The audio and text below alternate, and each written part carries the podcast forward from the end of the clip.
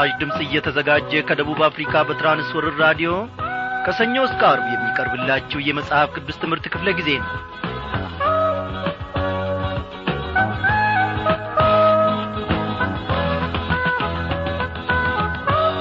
ሰላም ጤና ይስጥልኝ በጌታ የተወደዳችሁ ክብራን አድማጮች እንደምን አመሻችሁ እግዚአብሔር አምላካችን ዛሬም ደግሞ እንደ ገና እነሆ በፊቱ ተሰብስበን ከእርሱ ማዕድ እንድንመገብ ፈቃዱ ሆኗል።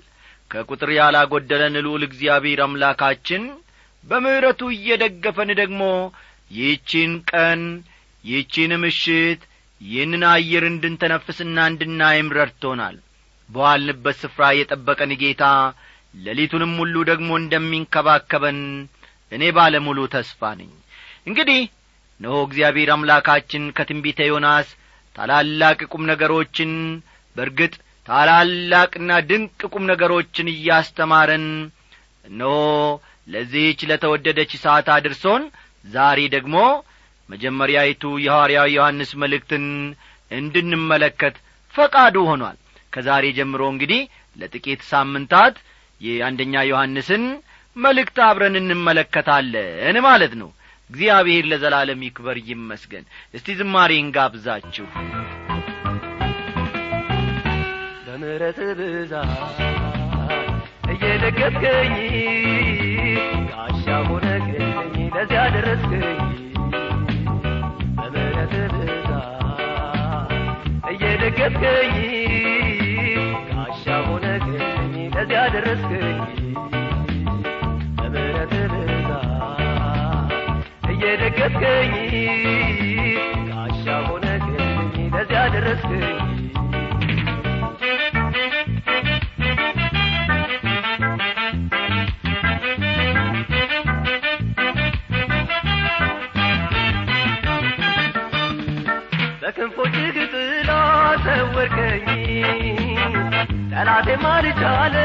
ሊያጠፋኝ አንተ ኮነህ ጌታ ማረፊያኝ ከጠላቴ ዛቻ ማምለጫኝ አንተ ኮነህ ጌታ ማረፊያኝ ከጠላቴ ዛቻ ማምለጫኝ በምሕረት ብዛት እየደገፍከኝ ጋሻ ሆነክኝ ለዚያ ደረስከኝ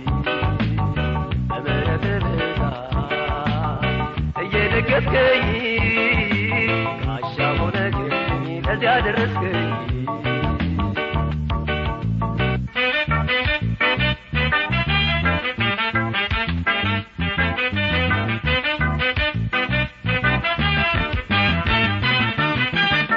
የሲኦል አድመኞች ሲዝቱብኝ ምክንያትን ፈልገው ሲማማሉብኝ ጋሻ ሆነኸኛል መከለያ ዛሬም ቆሜያለሁኝ ሃሌሉያ ጋሻ ሆነኸኛል መከለያ ዛሬም ቆሜያለሁኝ ሃሌሉያ በምሕረት ብዛት እየደገፍከኝ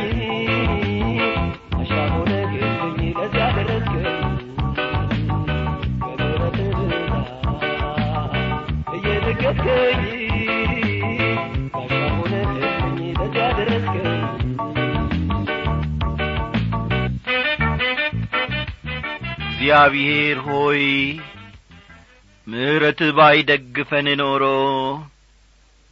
ጠላት ደግሞ እነሆ በዋጠን ነበረ። አቤቱ አምላካችን ሆይ ጠፍተን ነበረ። ዛሬ የምናያቸው አሉ የተባሉ በዝናቸው የታወቁ የገነኑ እግዚአብሔር ሆይ ስመጥር የሆኑ ብዙ ጀብዱና ድንቅን ነገር እየሠሩ ሲያልፉ አንተ ግን ለዘላለም ትኖራለህ። እግዚአብሔር አባቴና አምላኬ ሆይ በዚያው ሲያሸልሙ ሲጠፉ ወደ ሞት ሲያመሩ ኢየሱስ ክርስቶስ የእግዚአብሔር ልጅ እኛን ግን ታድገናል። እነሆ ዝናችንና ክብራችን አንተ ነህ የአንተን መልካም ሥራ እግዚአብሔር ሆይ እንድንሠራ እነሆ ከዮናስ ሕይወት ድንቅን ነገር ደግሞ ያስተማርከን አምላክ እባክህ ዛሬም ደግሞ ልባችንን አነሳሳ። ለአንተ ጌታዬ ሆይ የታጠቀ ልብን ደግሞ ስጠን። ሂዱ ስንባልና ሲነገረን እግዚአብሔር አምላካችን ሆይ ጨርቃችንን ማቃችንን ሳንል እነሆ እግዚአብሔር አባታችን ሆይ ወደ ኋላም ሳንመለከት የአንተን ድምፅ እንደ ሰማን መውጣት እንድንችል እግዚአብሔር ሆይ አንተ እርዳን። አንተ ሳትናገረን ባዶ እጃችንን እንዳንወጣ እግዚአብሔር ሆይ እርዳን። ምናልባት በተሳሳተ መንገድ የሥጋችንን ፈቃድ በመስማት ብቻ እነሆ እግዚአብሔር ሆይ ወደ ማሳ እንዳንወጣ ያንንም እንዳናበላሽ ሥራውንም እንዳንበክል እግዚአብሔር ሆይ ከጸባዖት ከአርያም የሆነ ድምፅ እንድትሰጠን እንለምንሃለን። እግዚአብሔር ሆይ ለኃላፊውና ለጠፊው ለበስባሹ ነገር እንለፋለን እንማስናለን ሌሊት እንወጣለን ሌሊት እንገባለን።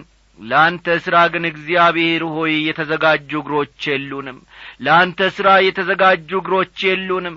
ለአንተ ሥራ የተዘጋጀ ልብ የለንም። እግዚአብሔር አባቴና አምላኬ ከዚህ ሳት ጀምረ ሕይወታችንን ሥራ ከዮናስ ሕይወት እነሆ ይህንን አስተምረህናልና እግዚአብሔር አባታችን ሆይ ባክ ስትልከን ለአንተ መላክ እንድንችል ልባችንን በፍቅርህ ግለት ጌታዬ ሆይ አነሳሳ። ጌታ ሆይ አሁንም ከእኛ ጋር አሁን ጀምረን ደሞ እስክንጨርስ ድረስ ይህንን የሐዋርያው ዮሐንስን መልእክት እግዚአብሔር አምላኬ ሆይ በመንፈስ ቅዱስ አስተማሪነት እነሆ እግዚአብሔር አምላካችን ሆይ እንድታስተምረን ከሥጋችንና ከደማችን ከሐሳባችን ከገጠመኛችን ካየነው ነገር እግዚአብሔር አምላኬ በሥጋችን እንዳንናገር በደም ሐሳብ እንዳንናገር። እግዚአብሔር ሆይ ነገር ግን ከጸባዖት ጌታ መንፈስ ቅዱስን ልከህ ደግሞ እንድትናገረንና እንድታስተምረን እንለምናለን ያንተ የሆነው ነገር እግዚአብሔር አይቈረቁርም ያንተ የሆነው ነገር እያለመልማል። ያንተ የሆነው ነገር እግዚአብሔር አምላካችን ሆይ ያንጻል ሰውን ይሠራል ኦ እግዚአብሔር አምላካችን ሆይ በዚህ ሕይወት ተሰርተን ደግሞ ለአንተ መኖር እንድንችል ጸጋህን አብዛልን። ይቺ ሌሊት እግዚአብሔር አምላካችን ሆይ በሕይወት ሕይወታችን የምትሠራበት ሌሊት እንድትሆን እንለምንሃለን። በጌታችንና በመድኃኒታችን በኢየሱስ ክርስቶስ ባከበርከው በአንድ ልጄ ስም አሜን።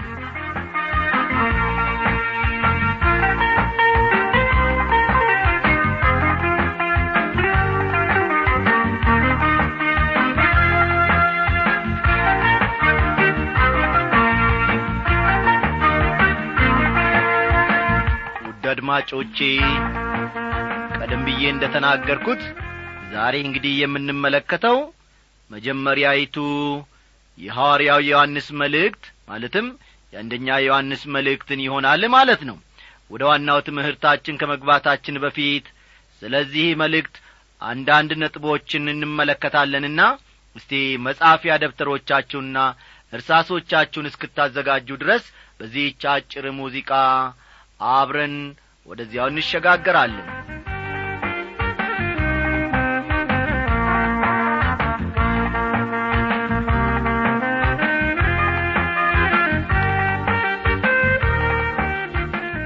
ወዳጆቼ አንዳንድ የመጽሐፍ ቅዱስ አዋቂዎች የዮሐንስ መልእክቶች የመጨረሻዎቹ የቅዱሳት መጻሕፍት ክፍል እንደሆኑ ይናገራሉ። በርግጥም የዮሐንስ መልእክቶች እርሱ ከጻፋቸው የመጨረሻዎቹ ናቸው። ሦስቱም በመልእክት ወይም በደብዳቤ መልክ ቢጻፉም የመጀመሪያው ግን የደብዳቤ ወይም የመልእክት ይዘት የለው እነዚህ ነጥቦች ፈጠን ፈጠን እያላችሁ ጻፉ። ሦስቱ መልእክቶቹ በደብዳቤ መልክ ቢጻፉም የመጀመሪያው ግን አንደኛው ዮሐንስ ማለት ነው። የመጀመሪያው ግን የደብዳቤ ወይም የመልእክት ይዘት የለውም። መልእክቱ በሰላምታ አይጀምርም። አንደኛ ዮሐንስ ስትመለከቱት በሰላምታ አይጀምርም በስንብትም አይደመድምም። በሰላምታ አይጀምርም በስንብትም አይደመድምም። ከዚህ ይልቅ ግን የስብከት ዐይነት አቀራረብ ነው ያለው።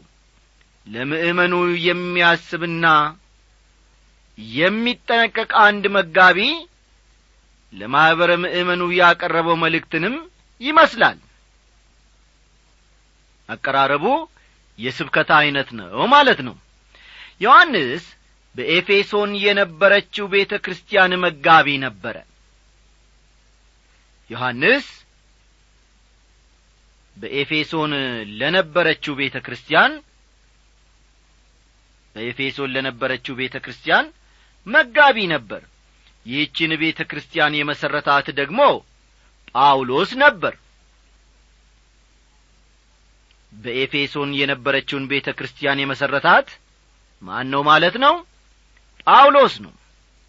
በዘመናት ሁሉ በቤተ ክርስቲያን ሲታመን እንደ ኖረው ዮሐንስ መጀመሪያ ወንጌሉን ቀጥሎ ደግሞ መልእክቱን ልብ በሉ። በዘመናት ሁሉ በቤተ ክርስቲያን ሲታመን እንደ ኖረው ዮሐንስ መጀመሪያ ወንጌሉን ቀጥሎ ደግሞ መልእክቱን በመጨረሻም ደግሞ ከመሞቱ በፊት ጥቂት ቀደም ብሎ የዮሐንስ ራእይን ጻፈ። እነዚህ ነጥቦች ቶሎ ቶሎ ጻፍ ጻፍ አድርጓቸው። መጀመሪያ ወንጌሉን ቀጥሎ ደግሞ መልእክቱን በመጨረሻም ከመሞቱ በፊት ጥቂት ቀደም ብሎ ምንን ጻፈ? የዮሐንስ ራእይ የሚለውን በመጽሐፍ ቅዱስ መጨረሻ ላይ የምናገኘውን ክፍል ወይም መጽሐፍ የጻፈው እሱ ነው። አሁን በቅርቡ ግን ብዙዎቻችን ማመን እንደ ጀመር ነው ዮሐንስ መልእክቶቹን የጻፈው መጨረሻ ላይ ነው። ስለሆነም የመጀመሪያ መልእክቱን የጻፈው በፍጥሞ ደሴት ከታሰረ በኋላ ነበረ የመጀመሪያ መልእክቱን የጻፈው በፍጥሞ ደሴት ከታሰረ በኋላ ነበር። እንዲህ ከሆነ ደግሞ መልእክቱ የተጻፈበትን ዘመን ወደ አንድ መቶ ዓመተ ምረት ሊያመጣው ነው ማለት ነው። መልእክቱ የተጻፈበት ዘመን ወደ አንድ መቶ ዓመተ ምህረት ይመጣል ማለት ነው ወይም ደግሞ ይደርሳል ማለት ነው። በዚያን ጊዜ ነው ማለት ነው። ዮሐንስ የሞተውና የተቀበረው በኤፌሶን ነበረ። ዮሐንስ የሞተውና የተቀበረው በኤፌሶን ነበር። የእርሱ አጽም ባረፈበት ቦታ ላይ ያለውን ትልቅ ቤተ ክርስቲያን ያሠራውም ጁስቲያን ሲሆን ጁስቲያን የሚባል ሰው ሲሆን ዘመኑም በአምስተኛው ክፍለ ዘመን ነበር። አጽሙ ባረፈበት ቦታ ላይ ትልቅ ቤተ ክርስቲያን ተሰርቷል። ያንን ትልቅ ቤተ ክርስቲያን ደግሞ ያሰራው ጁስቲያን የሚባል ሰው ሲሆን ጊዜውም በአምስተኛው ክፍለ ዘመን ነበረ። የመጀመሪያው የዮሐንስ መልእክትን ለመረዳት በሁለተኛው ክፍለ ዘመን መጀመሪያ ላይ የኤፌሶን ቤተ ክርስቲያን ምን ትመስል እንደ ነበር ማወቅ ይኖርብናል። በአሁኑ ጊዜ እኛ ካለንበት ከተማ ወይም መንደር ብዙም የሚለይ ነገር ባይኖረውም በዚያ ዘመን ግን ኤፌሶን አራት ዋና ዋና መታወቂያ ነገሮች ነበሯት። አስተዋላችሁ? በአሁኑ ጊዜ እኛ ካለንበት ከተማ ወይም መንደር ብዙም የሚለይ ነገር ባይኖረውም በዚያ ዘመን ግን ኤፌሶን አራት ዋና ዋና መታወቂያ ነገሮች ነበሯት። አንደኛ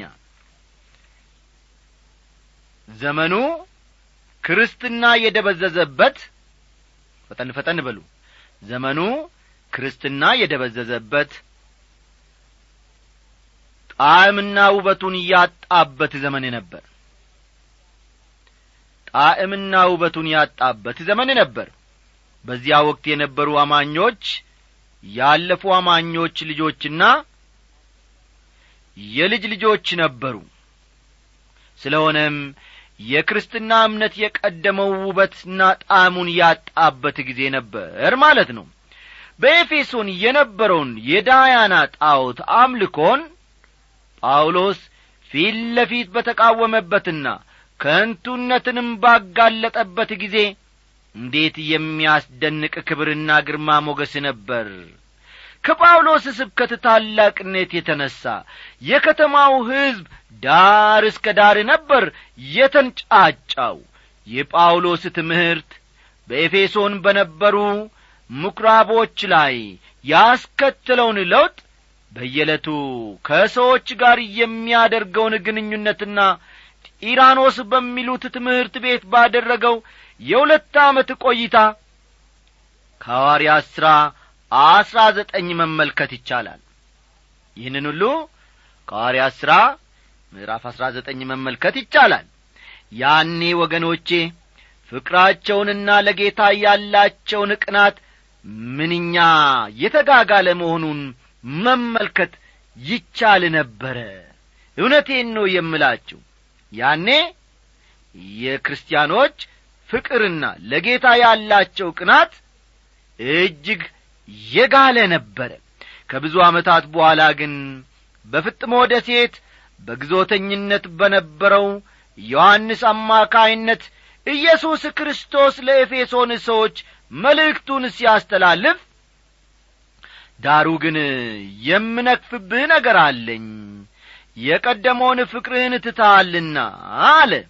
ራእይ ምዕራፍ ሁለት ቁጥር አራትን መመልከት ይቻላል ከብዙ ዓመታት በፊትም ኢየሱስ ልክ እንደዚህ እንደሚሆን ተናግሮ ነበር።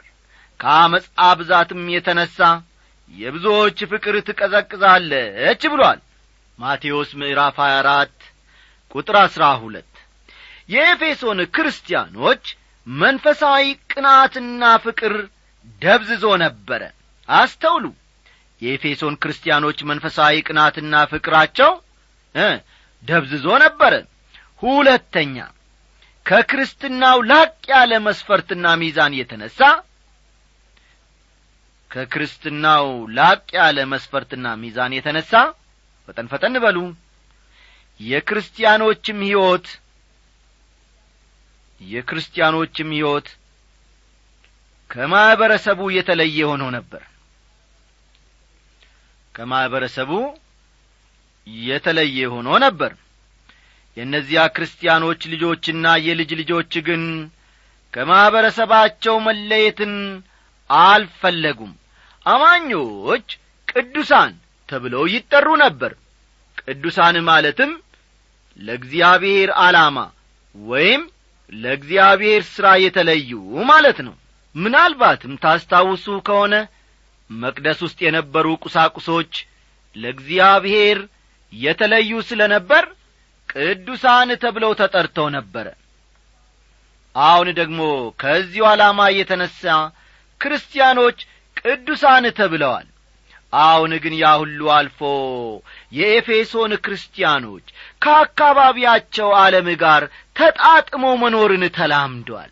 እጅግ ያሳዝናል። ኢየሱስ ደቀ መዛሙርቱን ከዓለም ስብትሆኑ ዓለም የራሱ የሆነውን ይወድ ነበር። ነገር ግን እኔ ከዓለም መረጥኳችሁ እንጂ ከዓለም ስለ ስለዚህ ዓለም ይጠላችኋል በማለት አስጠንቅቋቸው ነበር። ዮሐንስ ምዕራፍ አሥራ አምስት ቁጥር አሥራ ዘጠኝ እንደ ታላቅ ሊቀ ካህንነቱ መጠን ለአባቱ ባቀረበው ጸሎትም እኔ ቃልህን ሰጥቻቸዋለሁ። እኔም ከዓለም እንዳይደለው ከዓለም አይደሉምና ዓለም ጠላቸው ብሏል ጌታ ኢየሱስ ክርስቶስ ዮሐንስ ምዕራፍ አሥራ ሰባት ቁጥር አሥራ አራት። ዮሐንስ ምዕራፍ አሥራ ሰባት ቁጥር አሥራ አራት። ይሁን እንጂ በዚያ ዘመን ክርስቲያናዊ መስፈርት አሽቈልቁሎ ወርዶ ዘግጦም ነበረ። ሰዎች ለእግዚአብሔር ቃል የነበራቸው ከብሬታም ዝቅ ብሎ ነበር። ዛሬ ዛሬ እነሆ የድሮ ክርስትና እንዴት ደስ ይል ነበር እንደምንለው! አይደለም እንዴ? አዎ ለእግዚአብሔር ክብር ስንል ብዙ ሰዓት ብንንበረከክ ሦስት አራት አምስት ቀን ቀርቶ ሳምንቱን ብሉ ምንጾም ለእርሱ ክብር ስንል ብንገረፍ ብንታሰር እንኳ አይቈጨንም ነበረ ፍቅሩ በልባችን ይነድ የነበረው ትዝ ይበላችሁ ወገኖቼ! ሦስተኛ ከታሪክ እንደምንመለከተው የቤተ ክርስቲያን ትልቁ ጠላት ከውጪ በኩል የሚመጣ ስደት አልነበረም። የቤተ ክርስቲያን ትልቁ ጠላቷ ከውስጥ የሚነሣው ንቅዘትና ስህተት ነው። የቤተ ክርስቲያን ትልቁ ጠላቷ ከውስጥ የሚነሣው ንቅዘት ማለት መበላሸትና ስህተት ነው። ጌታ ኢየሱስ ክርስቶስም ሐሰተኞች ክርስቶሶችና ሐሰተኞች ነቢያት ይነሳሉና። ቢቻላቸውስ የተመረጠውን እንኳ እስኪያስቱ ድረስ ታላላቅ ምልክትና ድንቅ ያሳያሉ በማለት አስጠንቅቆ ነበር። ሐዋርያው ጳውሎስም ለኤፌሶን ሰዎች ከሄድኩ በኋላ ለመንጋው የማይራሩ ጨካኞች ተኩላዎች እንዲገቡባቸው ደቀ መዛሙርትንም ወደ ኋላቸው ይስቡ ዘንድ ጠማማ ነገርን የሚናገሩ ሰዎች በመካከላችሁ እንዲነሱ እኔ አውቃለሁ በማለት ነግሯቸው ነበር። የሐዋርያት ሥራ ምዕራፍ ሀያ ከቁጥር ሀያ ዘጠኝ እስከ ሰላሳ የሐዋርያት ሥራ ምዕራፍ ሀያ ቁጥር ሀያ ዘጠኝና ሰላሳ መመልከት ይቻላል። ክርስትና ይለወጥ ይሆናል እንጂ ክርስትና ጨርሶ ከዓለም ይጠፋል የሚል ስጋት ኖሮም አያውቅም ወገኖቼ። አንዳንድ ሰዎች ክርስትናን ለማሻሻል ሙከራ አድርገዋል። ለአይምሮ የሚጥምና የሚማርክ ፍልስፍና አድርጎ የማቅረብ ጥረትም አድርገዋል። አራተኛ በዚያ ዘመን በክርስትና ጠላትነት ከሚፈረጁት የአመለካከት ዘርፎች አንዱ ኖስቲሲዝም ነበር። ፈጠን ፈጠን እያላችሁ ጻፉ። በዚያ ዘመን በክርስትና ጠላትነት ከሚፈረጁት ወይም ከሚመደቡት በክርስትና ጠላትነት ከሚፈረጁት ወይም ከሚመደቡት የአመለካከት ዘርፎች አንዱ የአመለካከት ዘርፎች አንዱ ኖስቲሲዝም ነበር። ኖስቲሲዝም ነበረ። ኖስቲሲዝም በመላው ሮማ መንግሥት ተቀባይነት ያገኘ ፍልስፍናዊ አመለካከት ነበር። ወገኖቼ ዛሬም ቢሆን ቤተ ክርስቲያን ሙሉ በሙሉ ከዚህ ችግር አልተላቀቀችም። ኖስቲሲዝም ብዙ መልክና ቅርጾች አሉት። ሆኖም የዚህ አመለካከት ዋናውና መሠረታዊው ሐሳብ ቁስ አካል በሙሉ ክፉ ነው። መንፈስ ብቻ መልካም ነው የሚል ነው። ተመልከቱ። ኖስቲሲዝም ዋናውና መሠረታዊ ሐሳቡ ቁስ አካል በሙሉ ክፉ ነው። መንፈስ ብቻ መልካም ነው የሚል ነው። ስለሆነም ኖስቲሲዝም የመለኮትን በአካል መገለጽ ጨርሶ አይቀበልም። አስተውሉ። የመለኮትን በአካል መገለጥ ፈጽሞ አይቀበልም። በዚህ ፍልስፍና መሠረት መንፈስ በአካል ውስጥ የሚኖረው የዘር ቅንጣት ቆሻሻ መሬት ውስጥ በሚኖርበት መንገድ ነው። አስተዋላችሁ? በኖስቲሲዝም ፍልስፍና መሠረት መንፈስ በአካል ውስጥ የሚኖረው የዘር ቅንጣት ቆሻሻ መሬት ውስጥ በሚኖርበት መንገድ ነው። ስለዚህም ይህ በሰው ውስጥ የሚኖረው መንፈስ ወይም ዘር እንዲያድግ ወይም እንዲዳብር ከተፈለገ ክፉ የሆነው አካል መወገድ አለበት ይሉ ነበር። ይህን ተግባራዊ ለማድረግም ሁለቱ የዘመኑ ፍልስፍና ዘርፎች እስጢኮችና ኤፍቆሮሶች ማለትም ስቶይክና ኢፒኩሪያን ሁለት ጽንፈኛ መንገዶችን አቅርበዋል።